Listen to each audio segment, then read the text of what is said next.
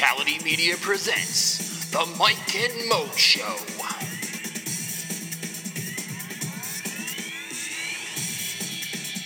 Now here are your hosts, Mike Calandrillo and Maurice Moten.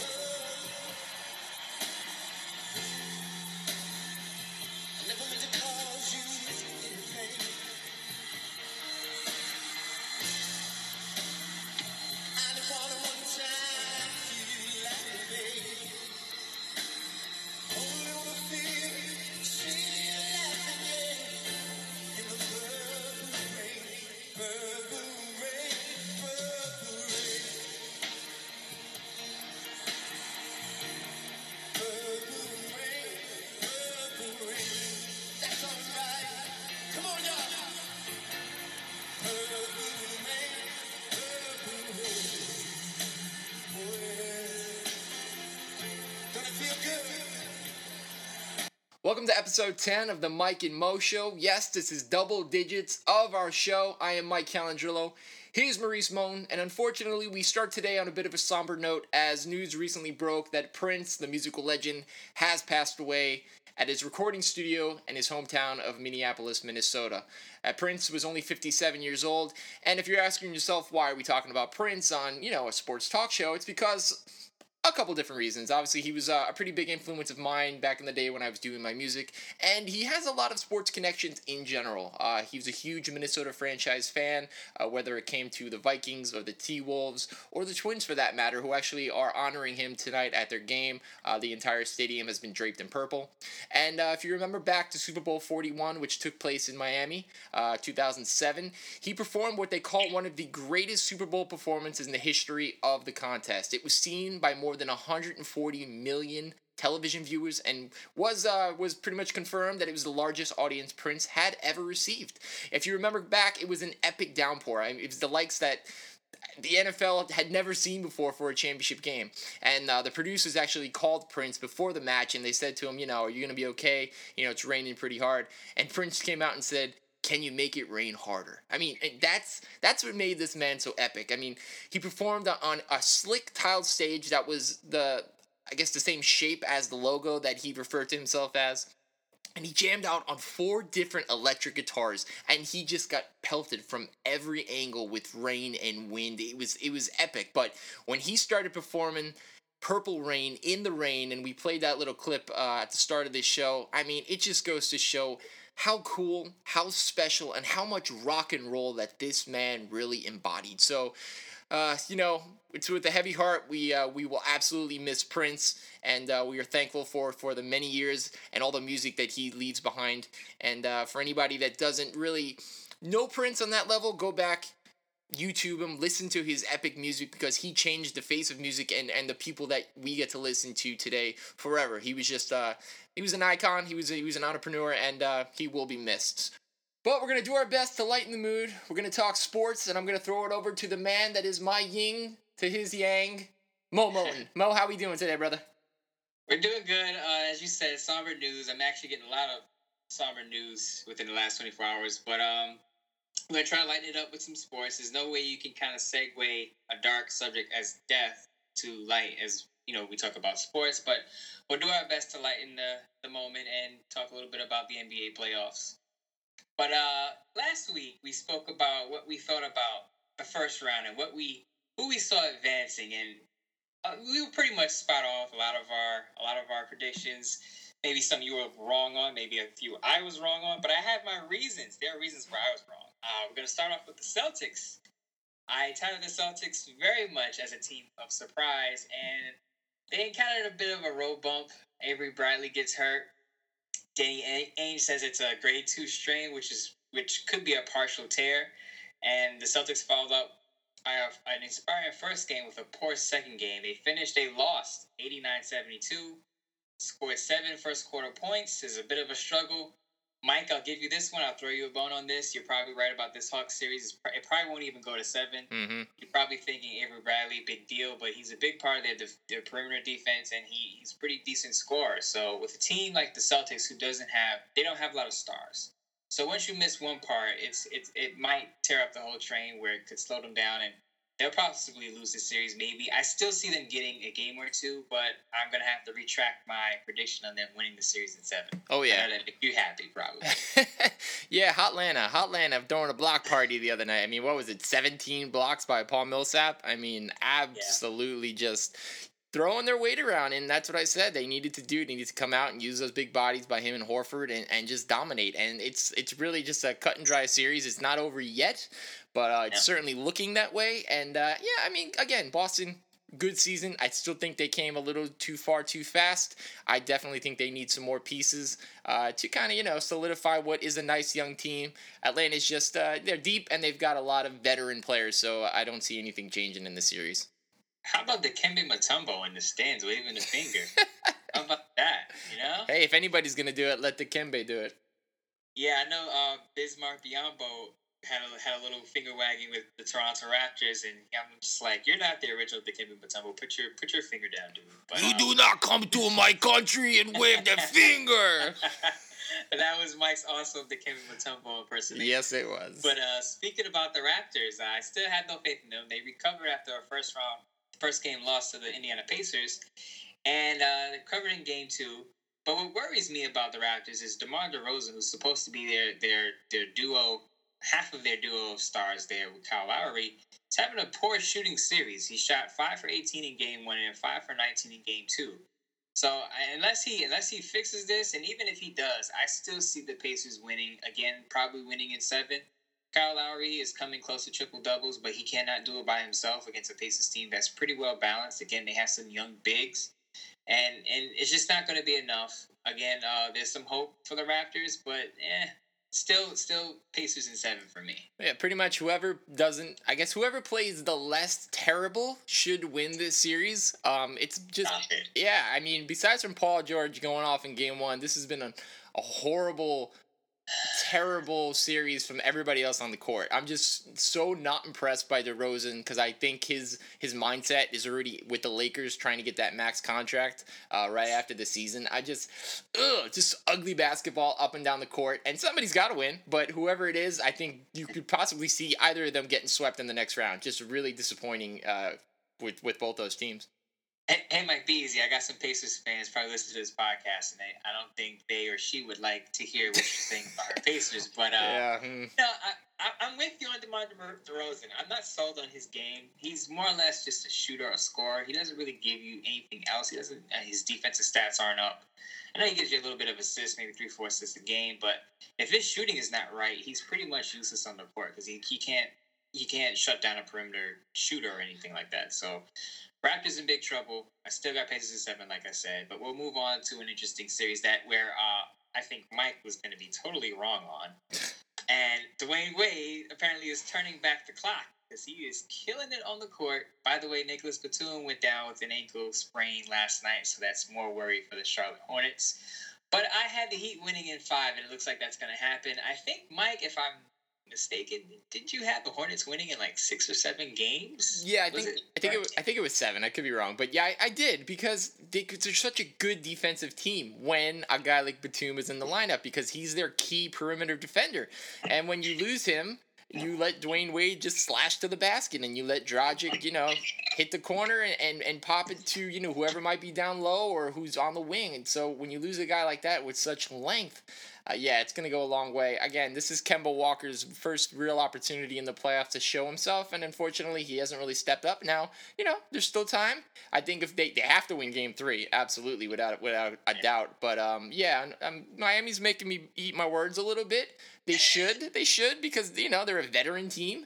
But uh, it's not over just yet. I still like I still like what, what the Hornets can do if they get their defense right. Al Jefferson needs to step up. He needs to he needs to lay the wood to Hassan Whiteside. Right now he's just letting him kind of dominate, and that's not like uh, it's not like Jefferson. Uh, your boy Jeremy Lin needs to uh, you know stop slicking his hair back and worry about more of his game. But, uh, you know, time will tell. But uh, I can, you know, unfortunately, like I said, game three is this entire series. So, come on, Hornets. So, is Dwayne Wade, thirty-four-year-old Dwayne Wade, he's turning back the clock. Is he is he giving you a shocker right now? Because before you said, I don't know about Dwayne Wade. He's a little old. I don't know about Hassan Whiteside, Dragic. Those guys are playing pretty well. Yeah. The Heat scoring well over one hundred points in this series in both games. I, I very impressing me, and I had them win the series. I was, I'm not as surprised as you are, but I'm surprised about the high amount of points they scored. Even Deng is putting in buckets, so you gotta be surprised about yeah, that. Anytime Luol Deng decides to show up, I mean that's just that's just money right there. And again, Dwayne Wade doing big things. You know, he's trying to prove all the doubters wrong. Uh, let's see, let's see how far his knees can carry him through uh, through the playoffs, though, because you know, again, wonderful showing right now, but it's a long playoff series, so uh, you know, next round could be a totally different story. So I guess we're even. I was wrong about the Celtics. You're wrong about the Hornets. Both yeah. due to injuries probably, but we'll see. Sure. Uh, on to the entertaining series of, of the Eastern Conference, which is a surprise to me. But uh, the Pistons and the Cavs are Cavs and Pistons. There's an interesting uh, one-on-one battle going on between LeBron James and Stanley Johnson, who is a rookie, nineteen years old, out of Arizona. And he said that he's in LeBron's head. Now, I, I don't think so. Cavs are up two zero. They did have a close uh, game one. Stan Van Gundy criticized the refs as being, you know, it's LeBron. He's not. He's going to get his calls. But I mean, give give the Pistons some props. They play, they played LeBron and the Cavs pretty close. Gave them a scare in game one. The Cavs pulled it out in game two and pretty much ran over the Pistons. I don't think Stanley's in uh, LeBron's head. I mean, Stanley, slow down a little bit. You are a rookie. You only started six games this year. Eight points, four rebounds. Slow down, young fella. Uh, it's going to take you some time. But it's interesting to see that LeBron seems to have a nemesis every time he's in the playoffs. At one point, it was Lance Stevenson, and he was pretty much a nobody before he became a main guy on the Pacers and then kind of went down the tubes again. But there's always a guy that seems to be in LeBron's in LeBron's ear. Paul Pierce, Lance Stevenson, now Stanley Johnson.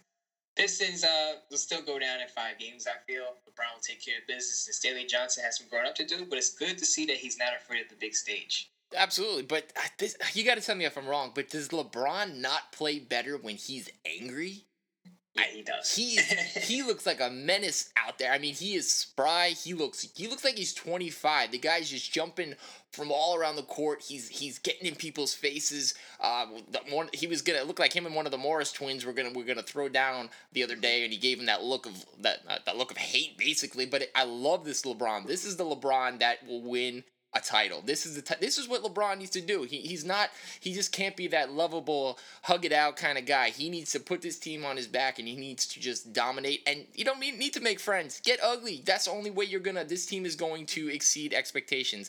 I mean, Kyrie is hitting shots. He's carrying this team in the second half of games. Even you know Australia's finest Matthew Dellavedova. You know he's he's balling. Played twenty-two minutes the other day. I mean he's coming out. He's got nine assists. He's he's doing big things. And again, you need the the, the lesser players to step up, and that's what's happening. But of course, you're only going to be as good as LeBron and Kyrie, and right now they're great. So it'd be lovely to see Kevin Love do something, but again, if you can get something from uh, Tristan Thompson or Dellavedova can keep this up, this team's going to hands down take the uh, take the East. Yeah, I mean, you know what? I said this before, and I said the Cleveland Cavaliers were pretty much bored with the season.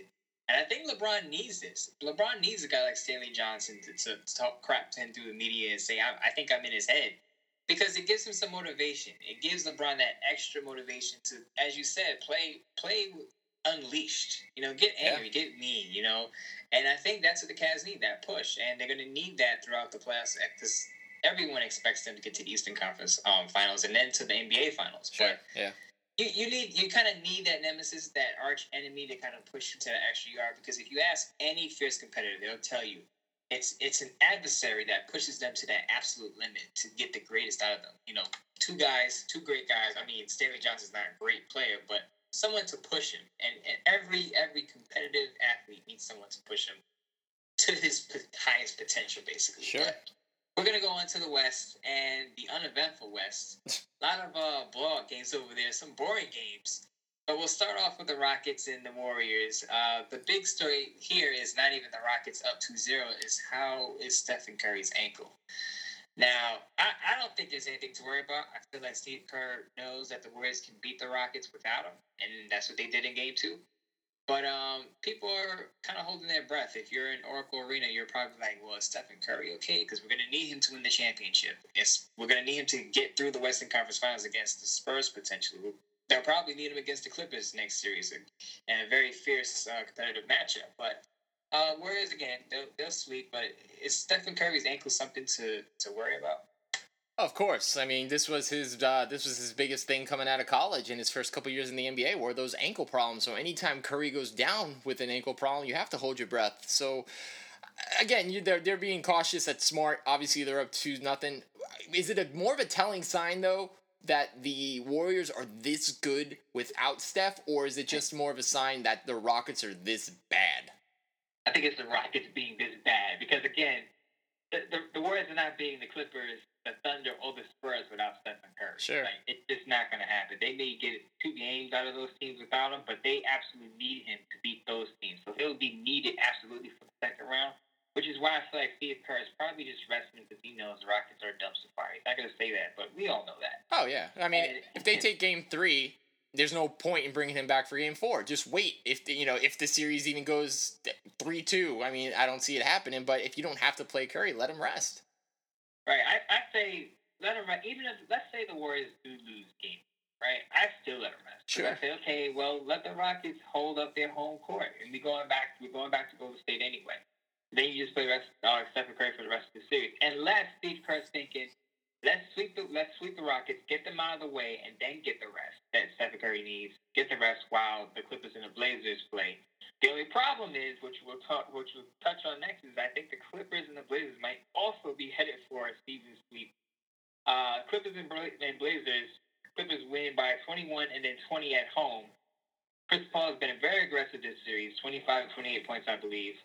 Are the Blazers head, headed headed home headed home for fishing after a, a sweep? I mean, could it happen? I thought this season would actually be a little bit more competitive than I than I see. So. Yeah, I mean, Chris Paul and J J Redick have just been playing lockdown defense on Lillard and McCollum, and and that's a little surprising because you know we've J J Redick's been in the league a long time and he hasn't really been known for his defense, but he's stepping up. Uh, and what I love, my favorite part of all this is Blake Griffin. I mean, this is Blake Griffin. This is another man playing angry out there, showing the world that he is still.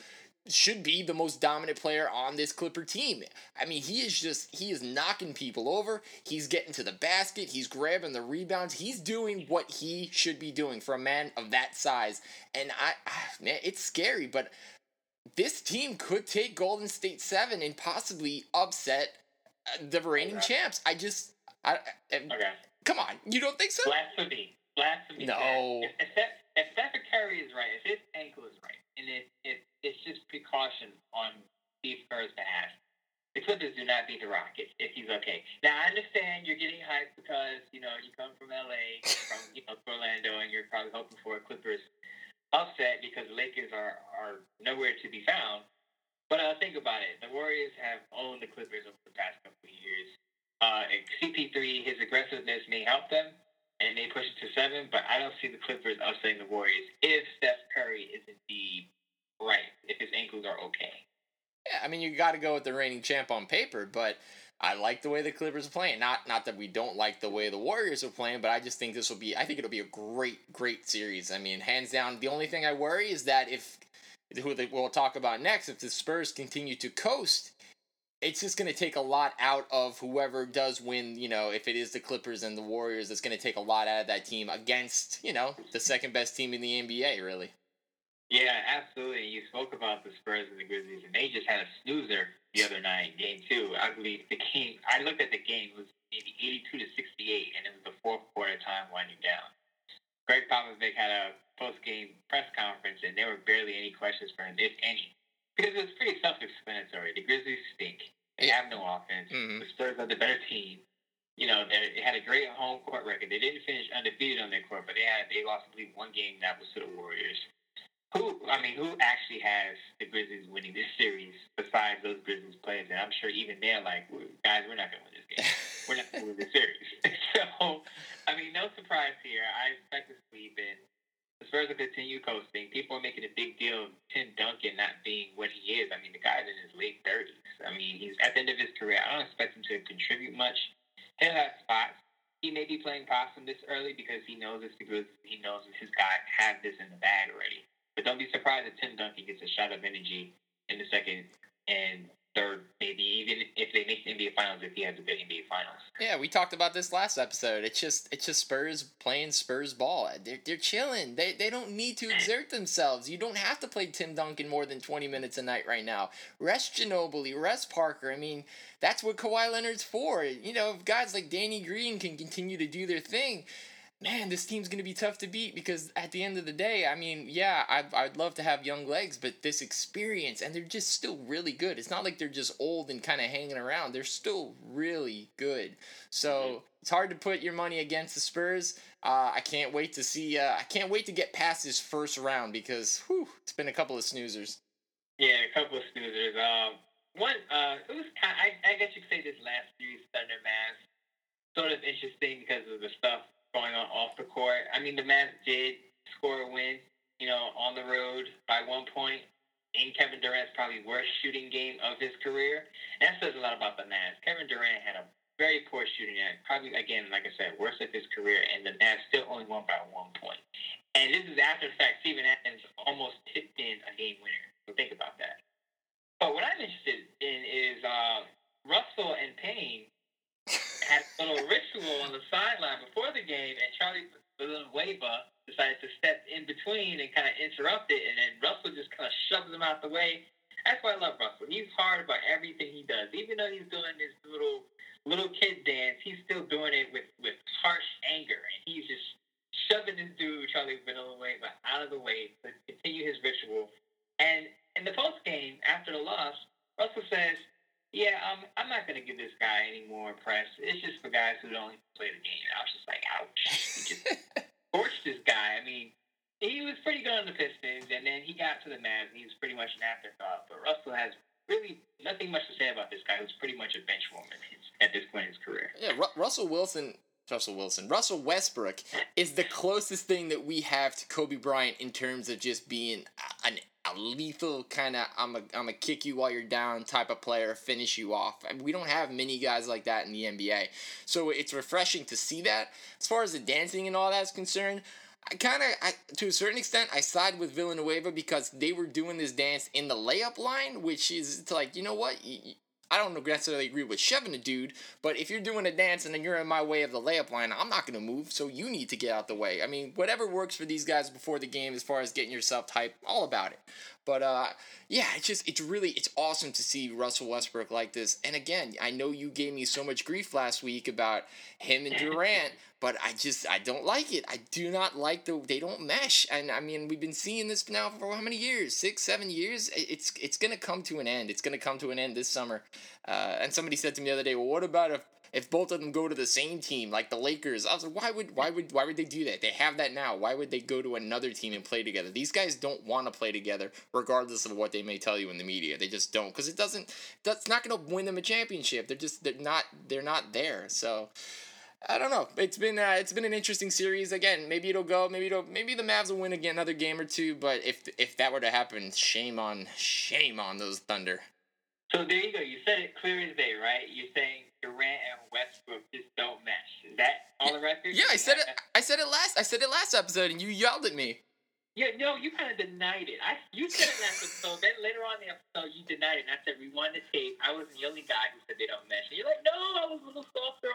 No, you just said it again. They don't mesh. They're gonna okay. Look at it this way. I think they're gonna give the Spurs a little bit of issue, especially if let's say the Thunder dispose of the Mavs within five games, and the Spurs sweep, as we all think they will. I think a well-rested Thunder team, I guess a well-rested Spurs team, is going to be a, actually a pretty good series. I see that series going six or seven games. I wouldn't put pencil the Spurs in right away because if they don't get enough scoring and Durant and Westbrook are high, they're, they're going to be in trouble. But uh, as you said before, Westbrook is just a savage. Just to say, that's that's the only word to describe him. He's just a complete savage no matter what he does. This guy's playing ping pong, uh, throwing darts. He's probably a savage at anything that that. you know, involves competition. But sure. We'll see how it shakes out. I don't see Durant having uh, as bad a shooting game as he had in game two. So the Mavs, so the Mavs will go home after five games. But um, we're going to transition to a team that could be in the playoffs in the future. The Minnesota Timberwolves signed Tom Thibodeau to a five-year, forty million dollars contract. Now, I, I, if I remember last podcast, you were not in favor of Thibodeau going to the Timberwolves because you were afraid that he would run down their young talent. Yep. Now, I'll just say one thing. Okay, just one thing. Derrick Rose is fragile. No matter who the coach is, Derrick Rose is just fragile as can be. I mean, you, you blow on the guy's ear, and he has, he has an A C L tear. We can't really blame that on Thibodeau. I know Jimmy Butler's had knee issues, and Joakim Noah's out this year, but um, I think he'll rein it back a bit. I think uh, the guys in the front office will get in there and say, hey, you know, just lessen the minutes a little bit. thirty-five minutes, thirty minutes is good. You don't need to pay them forty to forty-five minutes a game. But uh, you you know for sure Kevin Durant, I'm Kevin Durant, Kevin Garnett is not going for that. Kevin Garnett, obviously the veteran of the team, is not going to play the second minute.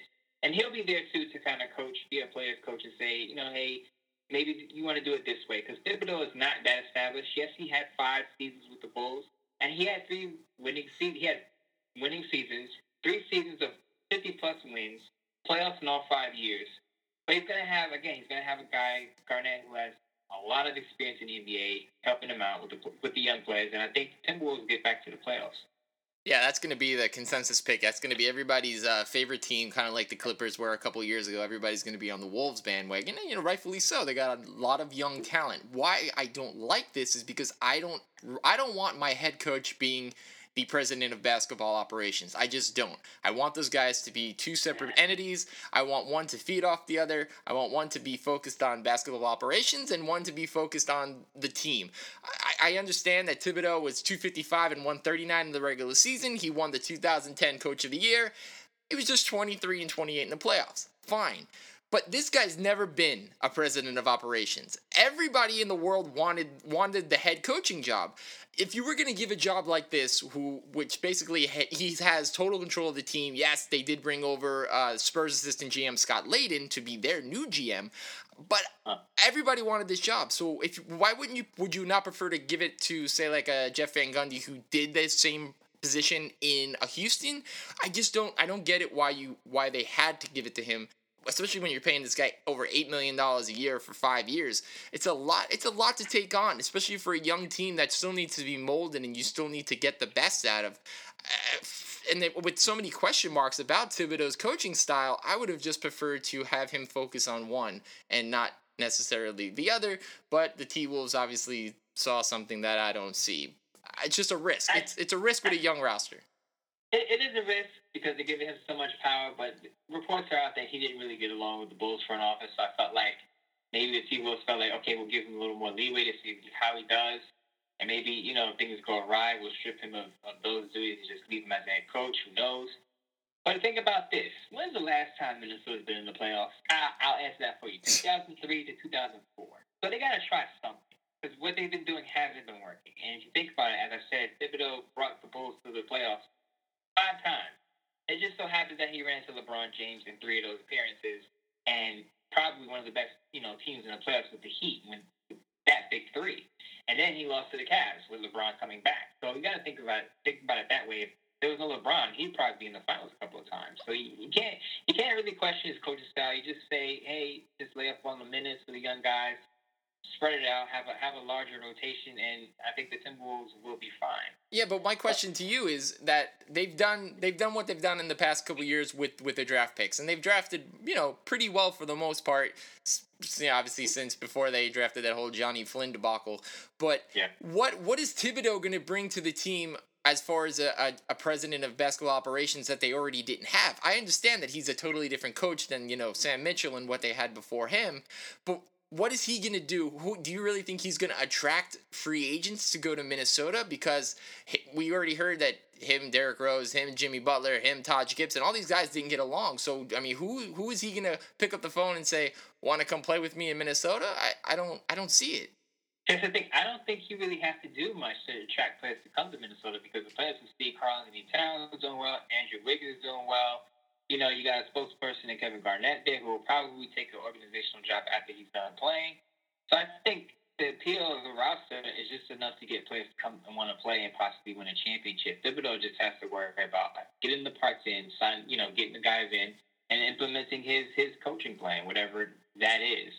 And I know you worry about it because he hasn't he hasn't had this position, which is a which is a fair thing to worry about. But um, again, I I, I believe in Thibodeau enough and the and the organization enough that they did their due diligence on this, and they they ran through the interview process, and they feel comfortable with what he's going to bring to the table. Yeah, I think I think one way or the other, this will be uh, Thibodeau's last job in the N B A. Either he will be, either he'll be fired within a year and a half, or he'll coach here for the next like fifteen years, and he won't have to coach anywhere else, and he'll retire and you know be president of operations. Because it's either gonna go really really good with that roster and make a couple adjustments, or it's gonna blow up in a million pieces. So you know, hope for the best because it is a fun young team to watch.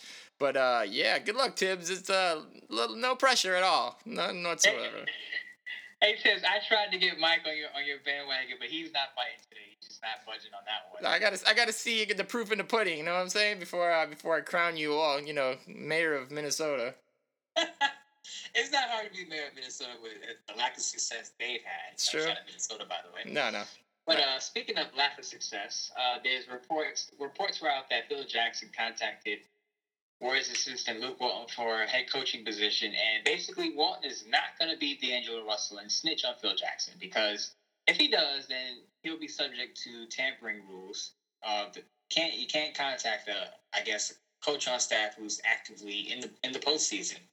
But uh, Luke Walton and Phil Jackson are friends off the court, so you're telling me that these guys who already have contact with each other off the court didn't speak about this head coaching position? I'm not buying it. But of course, like I said, the only way you'll find out for sure is if Luke Walton or Phil Jackson says anything about it. And neither of them are going to say anything about it. So, of course, Phil Jackson gets off scot-free, and Luke Walton can think about maybe coaching the Knicks next season. Now, I do believe he's probably not completely dialed into if he wants to coach the Knicks or not, because there are other positions that are probably open once the Warriors finish, because they're probably going to the N B A Finals or at least the Western Conference Finals. But I don't believe that they haven't discussed anything about the Knicks head coaching job. I mean, come on, you're friends. So he probably mentioned it and said, you know, just keep this under the table.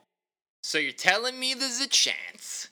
Yeah, basically. They're telling me there's a chance that Luke Walton will be on the sidelines at M S G. Whew. I don't know if that's a pipe dream or it's just uh, the best thing in the world that I can think about right now. But the, the best place for Luke would have been Minnesota. A young coach with a young team. You wouldn't have had to give him anything more than a coaching, uh, you know, coaching salary. But obviously that's gone.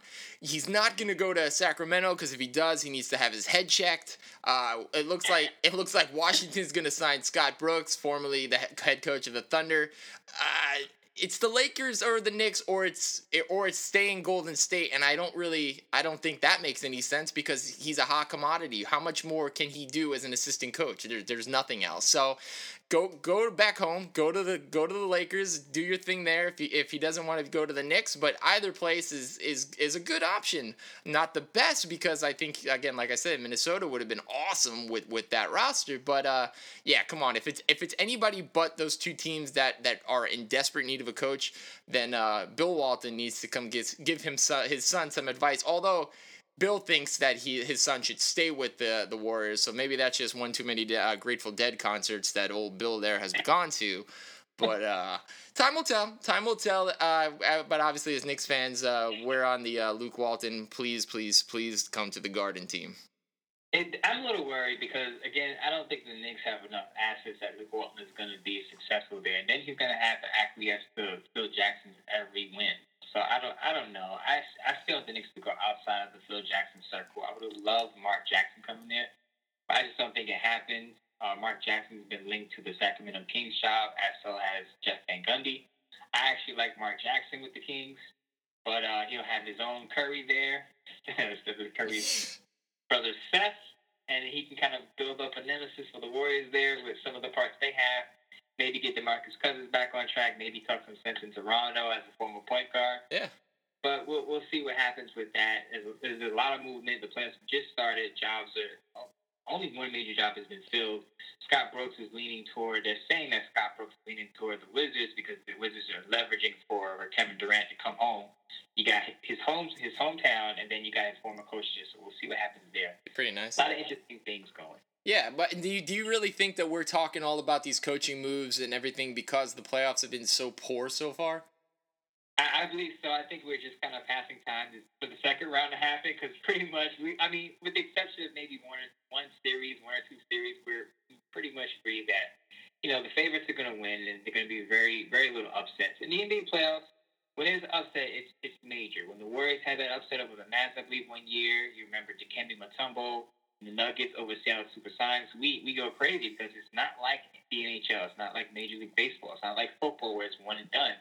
The N B A playoffs is pretty much cut and dry. The better team typically wins the series. So can so would you like me to tell you uh, what I like to title Mike's Guide to Changing Sports for the Better now, or do you want me to save it till the end of the show? Uh, you give it to me now before we before we hit into the N F L. Okay, good. All right, Mike's Guide to Making Sports Better. I just changed the title again. Uh, it, the first round of the playoffs. Do you remember when they used to be four out of seven? Yeah, I remember that. Okay, that was intriguing. That was fun. That actually gave an eight, like the Denver Nuggets of many years ago, a chance to win the first round.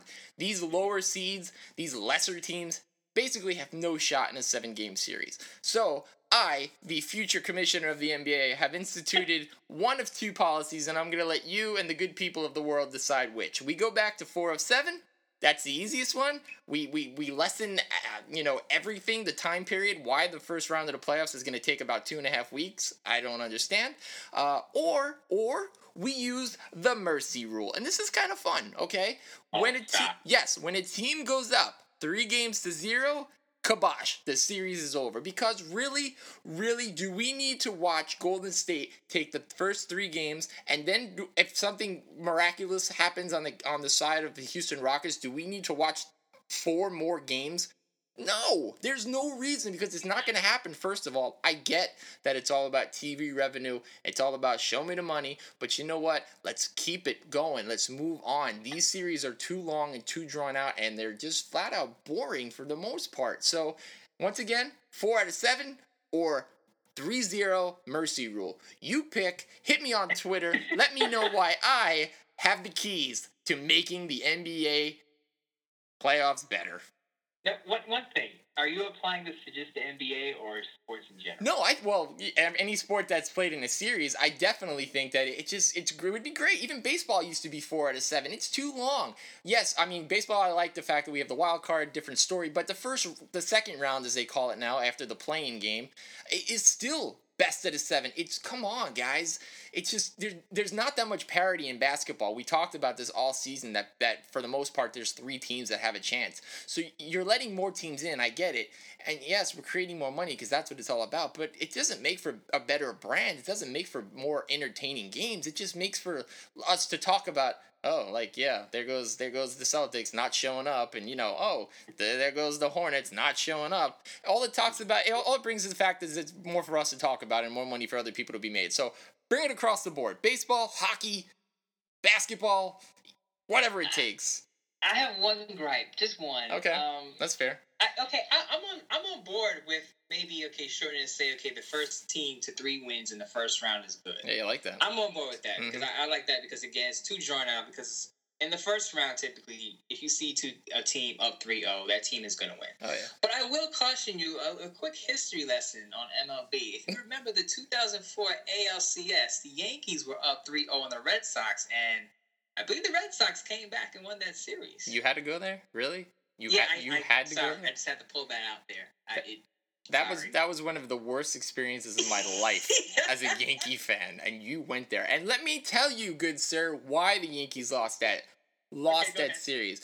Because when we went up three nothing in the third game, the Yankees scored, if my memory is correct, something like twenty-two runs, and the manager at the time, Joe Torre, if I'm correct, or I believe it was, let all his starters play the entire game, including Jorge Posada. So the game ran something like four hours, and you left all your starters in to play and score twenty-two runs, which was not needed. So they were exhausted. And then the next game, they believe the Yankees lost in like the last inning or so, and that was just the downward spiral. So that was poor managing. So that's why that happened. But thank you so much for letting me rehash the worst experience in my sports life, you horrible co-host.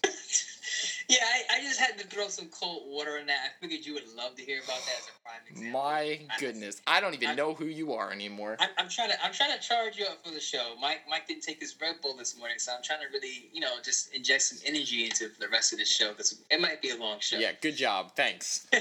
So I think mission accomplished there, but uh, there's some N F L news that we'll talk about, and plus I don't want to get Mike any more hot on this subject, but there's some N F L news to talk about. The Browns, the Eagles, and the Panthers are shaking up draft boards, and that's up next. Open mic.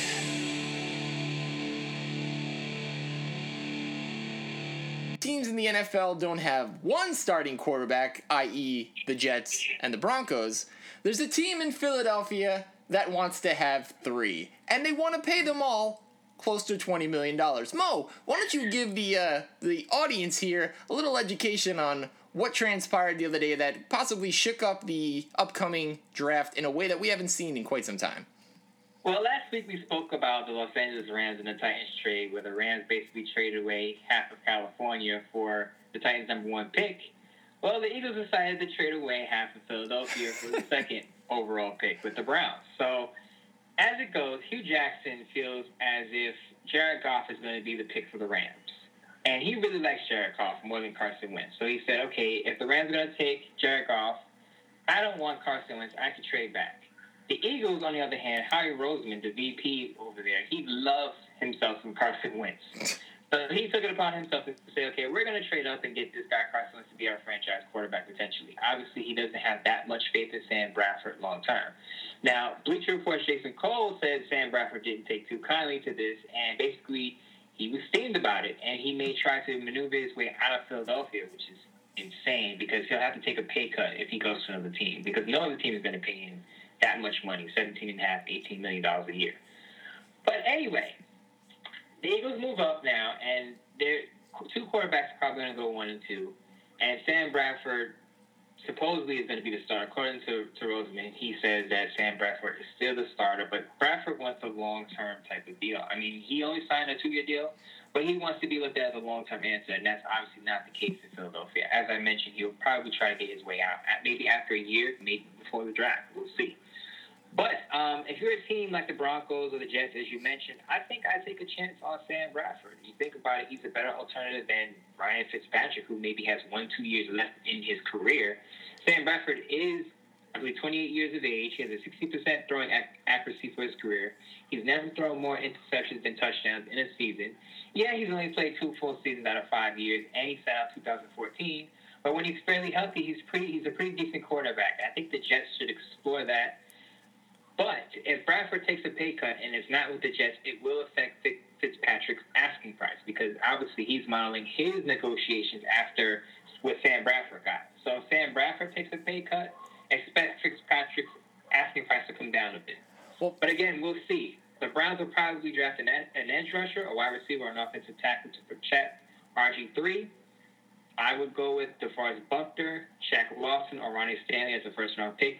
Then go to, then go with Josh Doxson, Michael Thomas, or Sterling Shepard at wide receiver in the second round.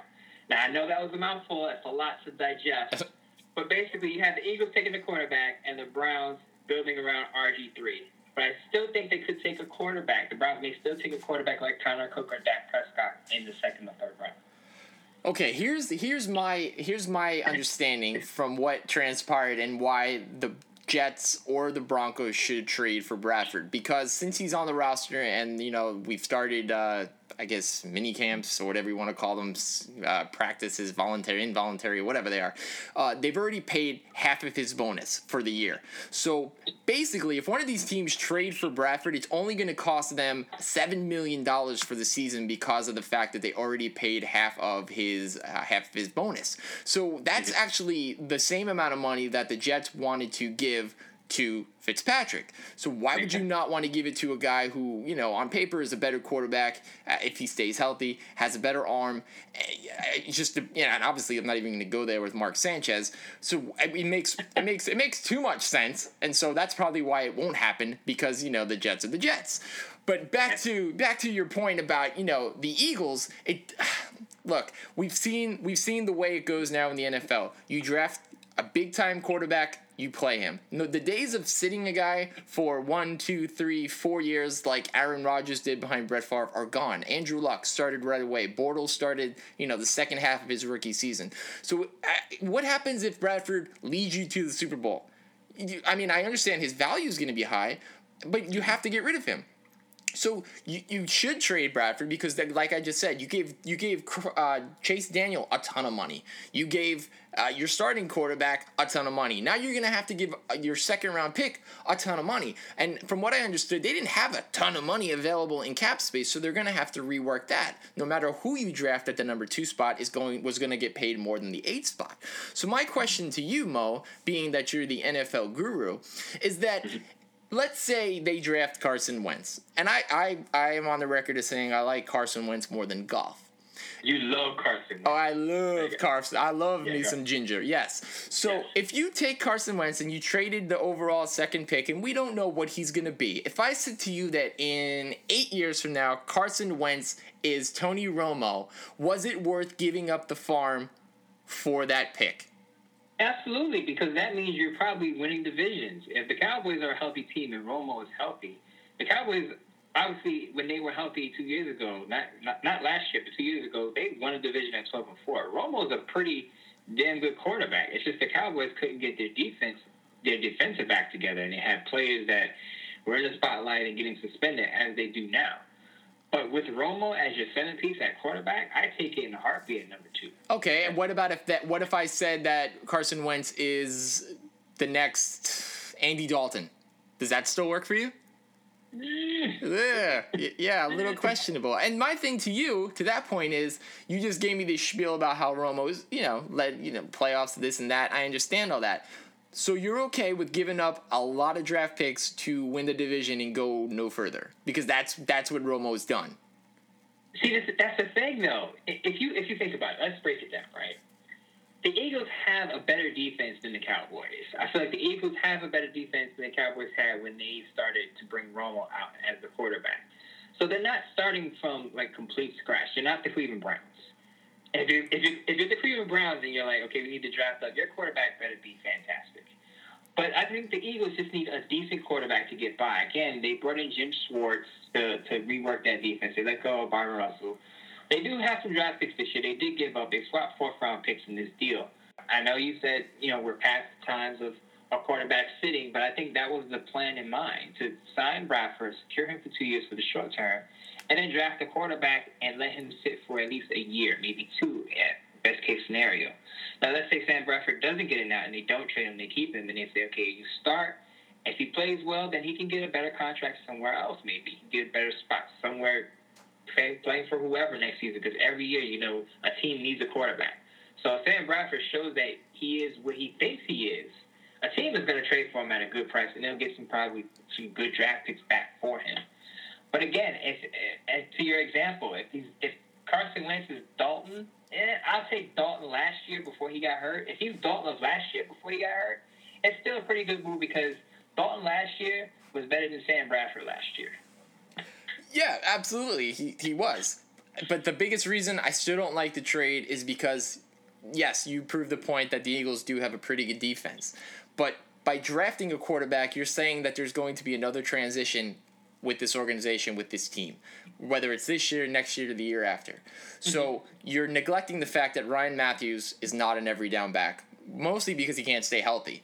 And you're right. neg- you're neg- neglecting the fact that Jordan Matthews, who where he has all the talent in the world, can't seem to catch the ball mm, enough to be a number one wide receiver. So you've got one wide receiver, you've got one running back, they're like half of a person mostly, and you've got three quarterbacks. So there's just a deficiency there in overall what a team needs to get to the next level. I don't think that that's enough to win that division. Not with the Giants, who should be better, not with Kirk Cousins and company in Washington, who should be better. Kirk I, I, Kirk Cousins. Yeah, I, I like Kirk Cousins. If you're talking Connor Cook, Connor Cook is Kirk Cousins, just F Y I for everybody out there. I don't I just don't think it's enough for for this team to succeed in, in that really competitive division. I could be wrong. Uh, maybe eight and eight will get you back into the playoffs. I highly doubt it.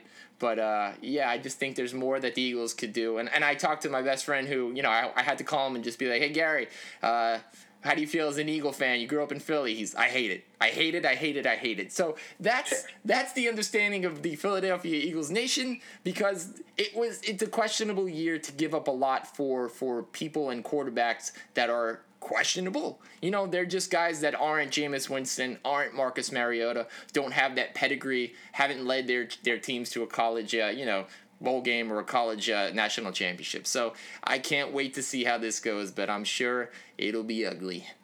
Let, let's do one and take real quick. I, I did acknowledge that they need help at running back. Sure. But I also said that this draft is deep in the second and third round. I think they'll get a running back, whether it's Jonathan Williams, Paul Perkins, Jordan Howard, Kenneth Dixon, or Devontae Booker. They'll get a running back to help out Ryan Matthews, as you said, because he has a problem just staying healthy and staying on the field.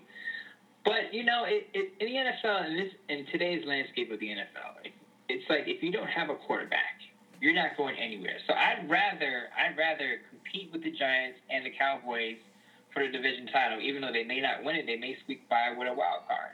Who knows? But I'd rather compete with a quarterback that I think could be a franchise quarterback than know that I'm settling for a stopgap at Sam Bradford for two years. It, it just, I don't, I, again, I'm not in love with the move, but I don't hate the move either, because they obviously feel strongly about Jared Goff and Carson Wentz. The consensus is that both these guys are franchise quarterbacks. I'm more of the ilk thinking that Jared Goff is a franchise quarterback and Carson Wentz could be eh. You gave a very good comparison that he could be Andy Dalton. I think that's a very good comparison. Some people have compared him to Steve McNair. Uh, you know, I can kind of see that because he's athletic and he has a big arm. Some people have compared him to Blake Bortles. I don't think he's on that level. I don't think he's Jameis Winston or Marcus Mariota. Again, he's only had two years in the F C S, and, you know, the talent is going to be a huge jump for him. So him learning that first first year or, or first two years is going to be very important. And I think the Eagles thought about that. But they also felt like, hey, if we feel like he's a, he's a franchise quarterback, let's grab him now, than to go through another season with a guy we are, we don't really have any real faith in, because you don't know what the litter of quarterbacks is going to be next offseason. So the lesson today is do not trade the farm for quarterbacks that could be Alex Smith and or Andy Dalton. Pretty much. Yeah. Uh, yeah. You just you got to be really careful about this, and I, I hope the Eagles scouts have done their due diligence, because if this is a miss, it's going to set the franchise back so far, especially if they wind up trading Sam Bradford, and then they'll be left with no quarterback. Yeah, Chip Kelly's looking pretty smart in San Francisco right about now. Yeah, and he, he is. And speaking of Chip Kelly, his team is actually a front runner for a new free agent cornerback Josh Norman, who the Carolina Panthers rescinded his fran- his franchise tag yesterday. Surprising, or just shocking. The whole N F L landscape, people were just like, whoa, what is this about? And basically the G M said he, he felt like there's no long-term deal to be had there, and basically decided to just cut ties. What baffles me is that they didn't keep this on the hush and at least try to trade him or something, or maybe, you know, have him play out the season on his franchise tag, get one more good year out of him. I mean, he is twenty-nine years old, so I understand you, you may not want to wrap him up for four or five years because you may think he only has two, three more good years in him. But uh, he's he's hitting the free agent market, and there are going to be a bunch of suitors. Before you get into who may court him, I don't see – reports had the forty-niners as the front runners, as I said. I don't see that happening, only because Chip Kelly, as reports have it, had a problem with big personalities in Philadelphia. Got rid of Deshaun Jackson, got rid of Jeremy Macklin, got rid of LeSean McCoy. Josh Norman is a big personality. After, I mean, while the Panthers were on their run before they lost the game in the season, he was on E S P N. He's in front of the T V. He's, you know, he's having battles with Odell Beckham.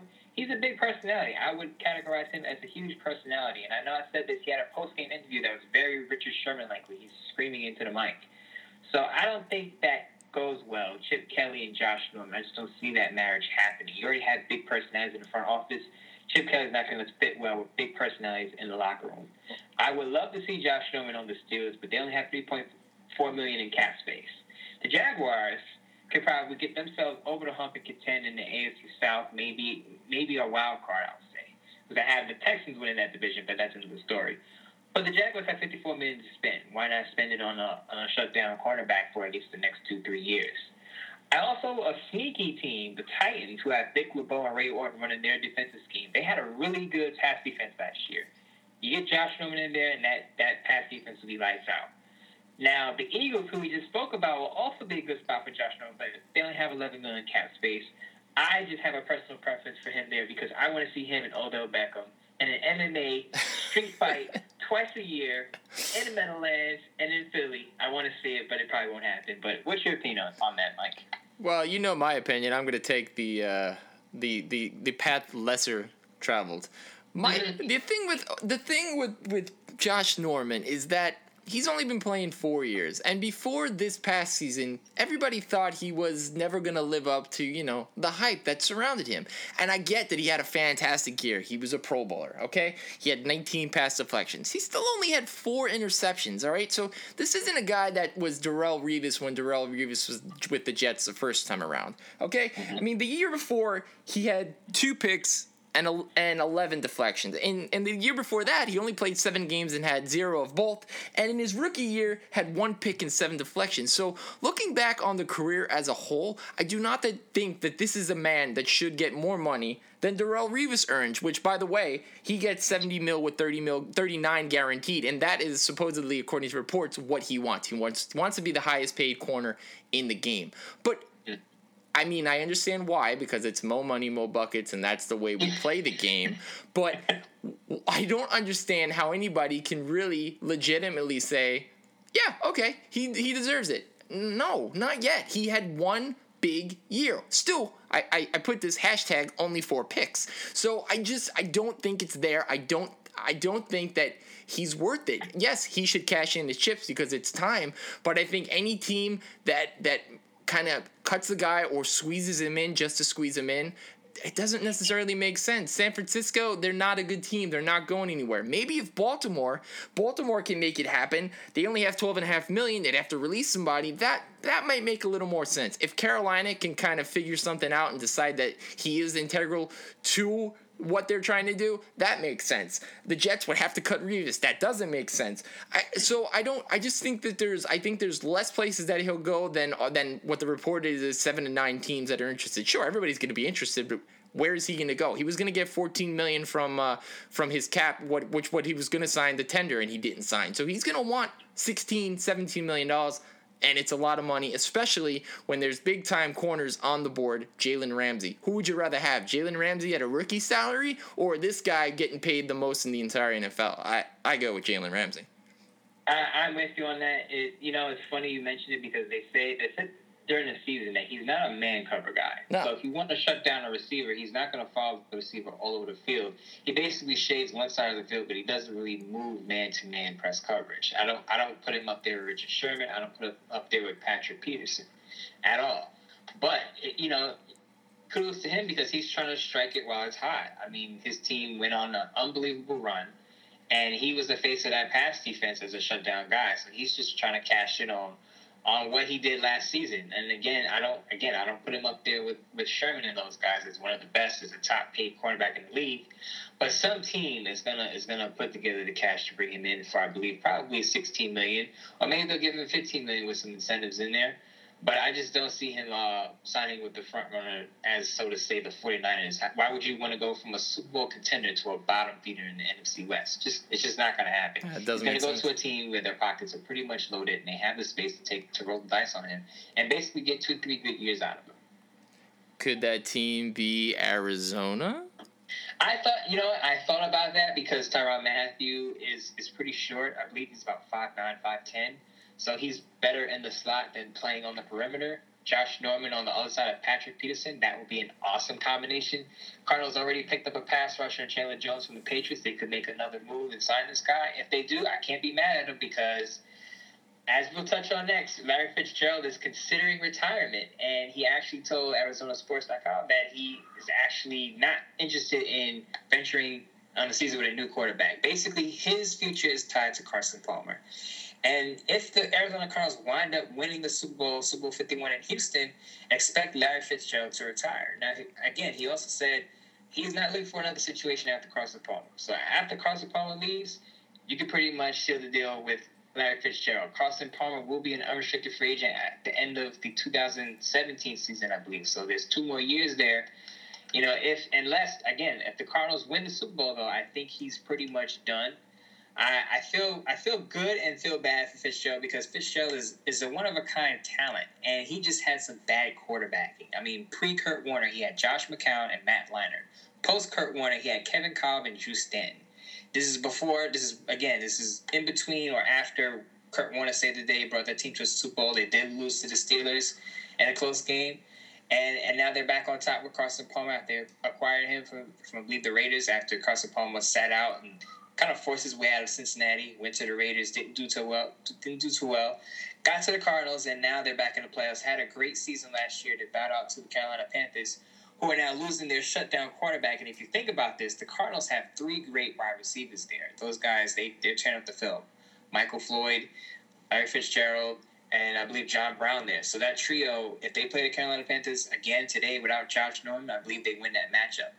Now, you suggested maybe Josh Norman goes to the Cardinals. That would be a crazy development because I believe then the score flips. The Panthers killed killed the Cardinals in the postseason last year. Well, this year. I believe if they meet again in the postseason next year, that it's it's the Cardinals that come out on top and go to the Super Bowl. But we'll see. We'll see what Fitzgerald does. Again, if it's a Super Bowl matchup and they win, he rides off into the sunset like Peyton Manning. Pitsy's a smart enough guy. He knows he doesn't probably have much left in the tank, and you saw last year in that second half he really curtailed off. I mean, he was on fire. He was leading my fantasy team in points that I, I like I've never seen before. And uh, you know, unfortunately, he's a slot receiver now. He just doesn't have that breakaway speed.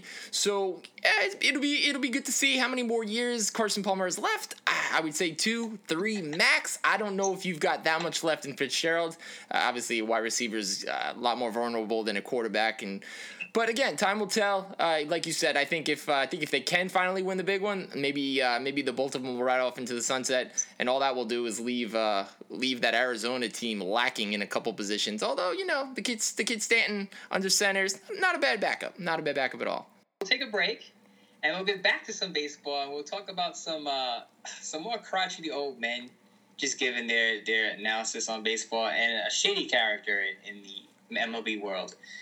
Actually getting the boot from E S P N. That's up next. It's now time for Building Momentum.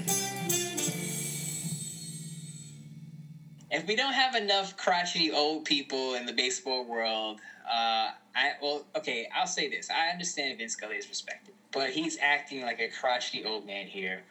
Ryan Howard passed Joe DiMaggio, eighty-one in the all-time home run list, and he he did he just took a shot at Ryan Howard, and I, I saw it as uncalled for. Mike may have a different opinion, but again, Vin Scully, he's respected, Dodgers broadcaster, very respected, but the guy took an unwarranted shot at Ryan Howard. I, I don't think it was called for. The guy's on a home run list, and then you just shut him down. That's basically like you winning an Employee of the Month award, and then your boss says, well, you, you stunk for the last five months, but good job on that. Yeah, I'm not sure why Vin Scully took a shot at Ryan Howard. I don't know if there's something in their histories that, that mm. you know, these two threw, threw down on a parking lot many years ago. I mean, Vin Scully is eighty-eight years old, and, and let me tell you, this guy is sharp. If you ever listen to a Dodgers game, I personally would let this guy read my read the phone book, and I would listen to him because he's so eloquent and he knows so much. He knows more about the game than people will forget. I mean, this guy just he's an encyclopedia of baseball. He's sixty-seven years he's been he's been broadcasting the Dodger games by himself, but with no one to retort, no one to go back and forth with since they were in Brooklyn. So yes, he's a legend. Again, not really sure why he took a shot. We all know, or anybody that knows baseball knows that Ryan Ryan Howard is not Joe DiMaggio. Joe DiMaggio is, is on the New York Yankees Mount Rushmore he, of all-time great players, the Yankee Clipper. There's no comparison. But, you know, I would love to know more about this story. I mean, he just really, he did. He just took a, a big swipe at this guy. And look, it's different eras. Joe DiMaggio never made anywhere near the type of money that Ryan Howard has made in his life. I mean, the guy signed a one hundred twenty-five million dollars extension a couple years ago. He's he's an overpaid guy. He didn't live up to to what the way he came up uh, years ago when he won that M V P, and then there was rumors they were going to trade him straight up for Albert Pujols. So he didn't live up to the fact. But uh, yeah, I mean, I'm gonna I'm gonna side with Scully because he's just the man. And um, but again, I would like to know more why he attacked this guy. Why he attacked Ryan Howard and, you know, just basically threw him under the bus as far as being an overpaid bum. Uh, I'm, uh, it's pretty funny, but it's, you know, maybe it's maybe it wasn't the best thing to do. Uh, but again, when you're Vin Scully and you're basically mayor of Dodger Town, I guess you can say whatever the heck you want. Pretty much. And they, you know what they say, old people could just say whatever's on their mind. It's either funny or you just go along with it because they got all this life experience, so you just let it rock. But yeah. Be honest, Mike, you, you're on, you're on Vince Cully's side because he's he's caping for your guy DiMaggio, who's the Yankee Clipper, and pointing oh, yeah. out strikeouts. I mean, was this the time to point out, oh, one thousand seven hundred thirty-eight strikeouts to three hundred sixty-nine strikeouts? It's just, I mean, yes, it's a fact, but... You know, right fact, wrong time. Not the place to do it. Sure, sure. I, you know, and Vin was, was born in, in the Bronx. Shout out to the Bronx, where I was born as well. Um, so yeah, it's really questionable. It's it's really funny. Uh, he, but he's eighty-eight and he's sharp. It's not like, you know, he's sickly. It's not like he has dementia. So I'm just kind of curious as to as to why. I just don't I don't get it. But you know what? Hey, Vin, you do you, man. I mean, this is probably his last season. So, uh, you know, he's going out Kobe style. You know, he's just doing big thing, dropping the mic, you know, hashtag Vin Scully out. It's it's uh, it's great. I love it. I love it. Well, a lot of savagery going on around, going around sports entertainment these days. Oh, yeah. Uh, speaking of off-the-wall comments, Kurt Schilling had something to say on social media. He commented on a picture of basically a guy dressed in drag. And a message saying, let him into the restroom with your daughter or else you're a narrow-minded, judgmental, unloving, racist bigot who needs to die. And then he re- he basically retweeted or shared the photo with the comment, with his own comment, and said, a man is a man no matter what they call themselves. I don't care what they are, who they sleep with. Men's room was designed for the penis. Women's, not so much. Now you need laws telling us differently? Pathetic. Now, E S P N... obviously took the high road and said, we can't have this. Schilling has been the subject of a lot of off-the-wall comments on social media. I believe his daughter was on the other end where she was bullied, but that's a different story. But E S P N decided to cut ties with Kurt Schilling. Finally, a lot of people rejoice because they feel like Kurt Schilling's basically a dirtbag, which is a bit strong, but uh, E S P N felt it was too much, and they, they're trying to be inclusive, and they're trying to, you know, appear at least tolerant of the L G B T L G B T community. So Kurt Schilling's going to be finding a new job somewhere, and we'll see where he ends up. I guarantee he gets another job because, again, he was he was a great pitcher. And, you know, as far as his job as an analyst, he did a good job, but people just don't care for his off-the-wall comments on social media. E S P N gave this guy a mile of rope to hang himself, and he finally did. I mean, last yeah. year he compared Muslims to Nazis, and this year mm-hmm. he talked about that about Hillary Clinton. I just I just don't understand people when you have you have such a platform to speak on and you have such an opportunity and a wonderful job, why you have to make it bigger than what it is. You're talking about baseball. You're not talking about Stephen Hawking and finding the, the meaning of life and, you know, planets, galaxies, and light years away. You're talking sports. He did a great interview with Matt Harvey a couple weeks ago. That's what you're good at, man. You're not getting paid to talk about transgender. You're not Donald Trump running for president in the United States. Like, just keep it one hundred. Keep it what you do. I people just drive me absolutely crazy, and I've never let's let me rephrase this. I was not a Kurt Schilling fan when he played baseball because his best years were as a Red Sox, and okay. obviously we know what I'm a fan of. And he was also a member of that team, that Arizona Diamondback team that beat the New York Yankees in the two thousand one World Series. So I've never been a fan, but I respected him because he knew what he was talking about. And he even says, well, with my company, and by the way, he had a uh, he had a video game company that had filed for bankruptcy a couple years ago. He says, oh, I employ trans- transgender people. Okay, I get the fact that it's a free country and it's freedom of speech and it's this or that, but you just can't. I don't care how you feel. There's certain things you can't say. Young people listen to you. You're you're you're you're changing people's pers- perspective. You're molding young minds, and you just can't say these negative, biased opinions. And that's what they really are. Sports, man. You're talking sports. Keep it simple, stupid. I mean, say it, Mike. Say say say you hate Kurt Schilling because he's a Yankee killer. No, ahead, no. It. I hated him when he was a pitcher because, yes, he killed my Yankees. I don't know the man from Adam. I don't agree with what he believes in. I don't agree with his politics. That's fine. But it's just it's dumb when he talks about things that he just shouldn't on on his platform. If he wants to talk about him with his friends, and I even get that he wants to talk about it on his social media, it's his wall. But dude, you're not Joe Schmo from, you know, Lincoln, Iowa. Like, you're you're Kurt Schilling, World Series winner. You're employed by E S P N. You have to be better than that. It's just it's just a matter of fact. You have to. And if you if you don't want to be, nobody's making you. You're getting paid. Quit your job. But you can't have it both ways. It's just you just can't. It's just the way of the world, man. It's just the way it is. Yeah, which leads me to a more serious question. Do you think employers, you know, have a right to just wade through their employees' social media accounts and just kind of, I guess, fire them based on what they say on social media? Yeah. You know, it's kind of their own personal thoughts. Unfortunately, it's the new world we live in. It's the new regime. Anything you post on social media is for public consumption. You're and you are uh, you are part of that brand. You are, you know, you're you're an extension of it. So whatever you say, if it hurts the company and it hurts the bottom line and it hurts them making money, yeah, you're going to get fired, and you, you have to know that. I'm sure when you sign something to work at E S P N or Burger King or wherever it is, that you can't say things that put company in, in a negative light. It's just the way it is, because a company doesn't – doesn't if they don't express those views, especially the Walt Disney Company and E S P N, because that's who, you know, is owns E S P N. They're not going to – they're never going to side with you. So you should be – he should have been smart enough to realize, hmm, who's my employer? Oh, it's not it's not the Kurt Schilling podcast that, you know, anybody can get on. It's just, it's not. And if he wants to do that, then do that. I'm sure he'll find an audience for that, but not, it's just not the time or the place. Yeah, you're absolutely right on that. And I tell people this all the time. I feel like an old man lecturing kids or my own kids. And I tell people this all the time. Why should you put on Facebook? Because just because your Facebook profile is private does not mean employers can get in and see what you post. Yeah. People don't get it, though. You you want to if you want to go out and party and, and drink to you, to your drunk and passed out on a sidewalk, fine. But don't post the pictures. Don't post the video on Facebook because, as you said, you are a representative, whether you're on the clock or off the clock, of of a company. They're trusting they're trusting you to represent their company well at all times, whether you are in uniform, in the building, or outside with your friends. If it, if especially if you're a high profile person.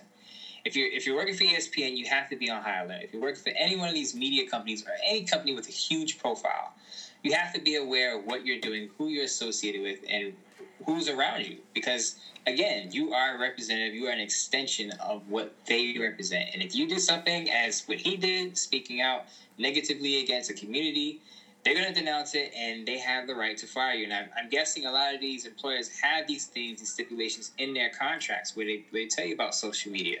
I've had jobs where I've read the fine print, and they, they actually address this. If you're on social media and you say something or do something that we don't approve of, you can be fined, suspended, or or terminated. And that's what happened to Kurt Schilling. And as you said before this, this is not the first time Schilling has been in controversial talks about what he's saying on social media amongst other people. He's done this before. He knows he knows the drill. And he continues to do it. He continues to go on social media and share these comments that are going to obviously draw comment. You are a public figure. You cannot do this. And he paid, he paid the price, and I don't feel sorry for him. He's a lightning rod for attention. He obviously likes the attention, regardless of what he'll tell you. I mean, he didn't he didn't back down from his comments. He didn't apologize for his comments. He wants to disturb, you know, the duty. That's what he likes to do. He likes to kick it up, and uh, that's fine. That's that's everybody can basically do what they want. It's a free country, but you have to pay the consequences. And you know, hopefully, you know, the man the man learns. I mean, he's he's been sickly in the past couple of years. He's had skin cancer multiple times, and you know, you think somebody that's been given multiple chances in life and multiple chances to work through these these issues would, would just would, would take a different outlook. But uh, maybe this will be the certain circumstance that kind of leads him to to an open mind and a little bit better understanding of, of worldly views and not just his own. Yeah, I mean, I respect his fight against cancer, but Kurt, you, you got to do better in the face of the public. You just have to. I understand people say, oh, I don't care what public things or whatever, but you just have to set a better example. Hopefully he learns from this, but we'll, we'll see what happens. But uh, we'll we'll address the wrap-up, and usually I'm a guy that says, more money, more buckets, but in this case I'm saying less money, more school, or maybe doing both, more money, more buckets, and more school. We'll, we'll, we'll talk about that next in the wrap-up. This is The Wrap-Up.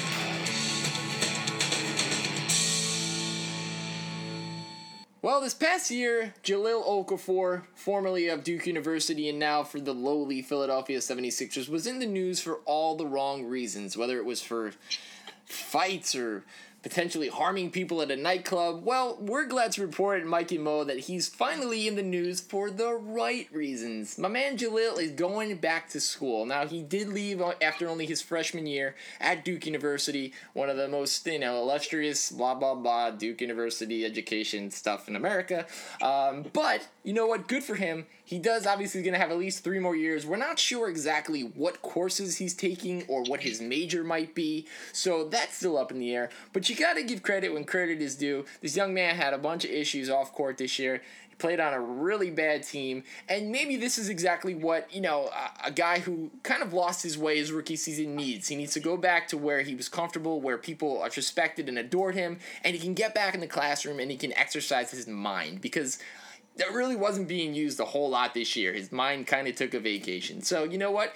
Good for you, Jalil. Hopefully you get right, get that education, stay on the right track. And for a guy in my co-host that usually all about them more money, more buckets, uh, you kind of, Mo, you kind of taken a, an opposite stance on this. Yeah, I'm saying, hey, he, he could have went out and he could have did appearances and made some more money in the offseason off of his, you know, rookie year, because he is a well-known figure now in Philadelphia and around the N B A is, is a great rookie talent. But he decided to go back to school, you know, work on his academics. And I feel something that's understated in this is that he's going to be back with Coach K, who will probably put him under his arm and say, hey, kid, what are you, you know, not what are you doing with all of these fights and, you know, T M Z all over the place, but just kind of talk to him and say, hey, it's okay. I understand you lost the most amount of games you probably lost in your entire life because you went to Duke, you won there, and all of this stuff to this point. He's going to try to calm him down and say, just talk to him, just, you know, put his arm over him and say, hey, it's going to be okay, you'll be fine, just work it out. Even if you don't want to stay in the dumpster fire that is Philly, I know they did change around their organizational structure, but just work it out. You know, come back to school, get your get your mind right, go back to the pros, and do your thing. You still make your money, you're under contract, but, you know, you got to have some balance. You know, it's not all about more money, more buckets at all times. I know that's weird coming out of my mouth, but yeah. Academics does play a role. I mean, I did graduate from Saint John's University. I just wasn't out here making money all my life. It, it was about academics. There is a foundation. There is a basis there that we all need. And I'm not saying we all need to go to school, but we all need that foundation to keep us on the right track, whether it's school, whether it's family, friends, environment. We all need that something to lean on when things aren't going right. Because at certain points in our life, we're all going to need someone or something to lean on. And I feel like at this point with your little Okafor and his rough season with the Sixers and all he's been through with the media, he needs, as you said, kind of like a safe zone, a comfort zone. Mm-hmm. He's got Coach K there, his school where he's graduated from. And it's. I think you're going to see a different player off the court next season, a different player on the court, maybe a more mindful, heavy player you're used to seeing.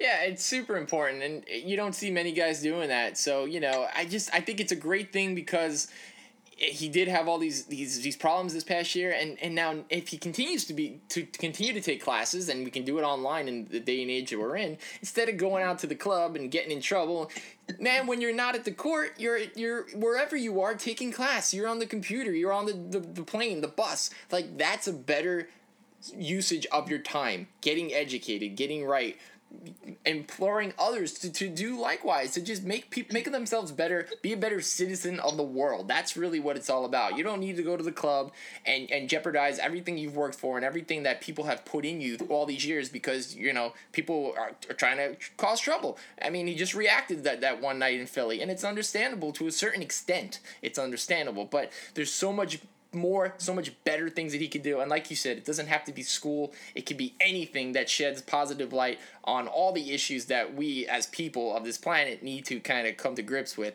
So if this is what is going to get him on the right track, all for it. Hopefully more people can kind of uh, can kind of learn from this and, and just take one step in front of the other and just be just be better. And that's really what it's about. And I think today that's that's what we're learning. Just be better. Whether you're Curt Schilling or Vin Scully or whoever might have an issue right now, just be a better human being to yourself and everybody out there.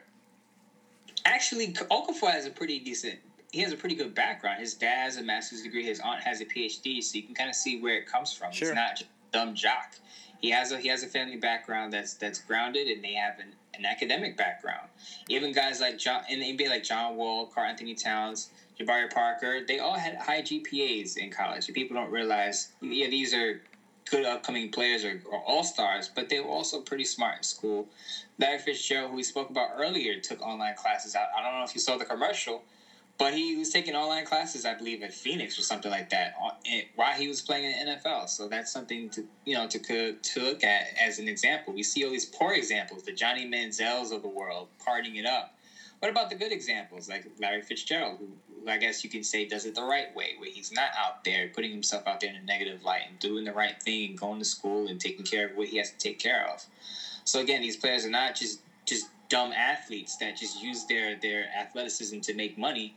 They actually have some foundation, and it's just good to see and refreshing, especially for a guy like Jahlil Okafor after his rough rookie season. Absolutely. We need more positivity. We need more role models. We just need we need more of, of a lot of good in this world. Uh, right. Moving on, you know, to the rest of two thousand sixteen and, and, you know, from here on out as a nation. So that is episode ten. Before we sign off, Mo, is there anything else that you need to tell us? Anything in your world that's going on? Uh, well, one last rest in peace to Prince. Absolutely. For for those uh, people who watched W W F back in the day, I don't watch it too much now, but I watched it growing up. Rest in peace to Chyna. Mm-hmm. She passed away early this morning. And rest in peace to a childhood friend that I grew up with. Uh, I hate to believe in cliches about death coming in threes, but it just happened so quickly within a twelve-hour period. And it, it's just a reminder that stay close to your loved ones, you know, enjoy life, choose happiness, let go of the, the frivolous beef or whatever you have or issues or people you're not talking to, because it can come so quick. All these people that died today are under the age of sixty. So, yes, we have medicines. We have all this stuff that helps us live longer, cope with diseases and stuff like that, but it's not a guarantee that you're going to live to be eighty. I just turned thirty a week and a half ago, two weeks ago. And, and you know, if my life ends at sixty, knock on wood, hopefully it doesn't, but I've already lived half my life. Yeah. So we all need to understand, just put everything in perspective, one day at a time. You know, let people live, love, and, again, keep your loved ones close to you. No, it's, it's a great message. And for, and for the people out there, as I like to call them, the haters, there's always the people that are going to, going to take this and say, oh, you weren't a Prince fan, and, and people die all the time, and there was an earthquake in Indonesia. And yes, no no one life is greater than another, but certain people live their life a different way. They live it in, in the spotlight, and they live it, yes, people say, oh, well, they, they got millions of dollars, and they were a celebrity, and you know what? They get what they get. But you know what? These people bared their soul. And and more importantly, they inspired. They inspired a generation of future artists, musicians, free thinkers, free people. They just inspire greatness, whether you like them or you don't, or how you feel about them in a positive or negative. They they did something with their life where they just they they, they wanted to be bigger than than really they had set out for initially. So you have to respect that, and not that it, not that we saying, you know, Prince Prince's death is any bigger than another, but it obviously inspired me. You know, it inspired a nation of, of athletes, because otherwise he wouldn't have been at Super Bowl forty-one, and, and hundreds of thousands of people wouldn't have watched. So so please, if you're one of those people that wants to po- post something negative, think before you do it, because even if it didn't affect you, and, and you're you're so quick to judge, don't. Do not cast the first stone, okay? One person's death may not mean anything to you, but it may mean something to someone else, and just, just let it be. You know, we can all be respectful of that. We mourn the dead, uh, the, the dead in our own way, and there's nothing wrong with that. So just, if you have nothing nice to say, it's cliche, but don't say anything at all, okay? It's it's really that simple. Be better. Be a better person of this planet, and, and all of us will be so much better off in the long run. So basically, if you disagree with Mike, it's something he says on the show on Twitter. You know, don't don't go overboard. Don't personally attack him. Just battle the argument. You know, battle sure. the facts or opinions. You don't need to go personal. It's all light. It's all sports talk. Let's just tone it down. I know the Twitterverse is full of hate. Social media in general is just full of hate. You know, people going overboard because they could be anonymous behind a keyboard. But just, again, like Mike said, think before you type. And just try to understand people, everyone around you, even if they're not like you. Just try to understand it, and just be a good part of society. That's it. That's yeah. all we have. No, we're all about we're all about creating a dialogue. As long as it, it it's a positive one, and it actually it does some good. If it's just to argue for the sake of arguing, well, you know what? There's a better time that could be spent doing something else. So absolutely. That is the message for episode ten. We are in the double digits, and lucky number eleven coming next week. There's so much going on. We'll probably still be in the first round of the playoffs. I really hope not by then, but you know what? The way it's going, it's not looking good. So we'll have we'll have a new slew of information for you next week. And of course, Go on Facebook, Mike and Moe Show, Twitter, Mike Moe Show, and of course, iTunes. Download, share, rate, review, do it all. Tell your friends, listen to the show. We do appreciate it. It's been fun as always, and until next week, I'm Mike Calandrillo. He's Maurice Moten, and uh, thank you. Peace.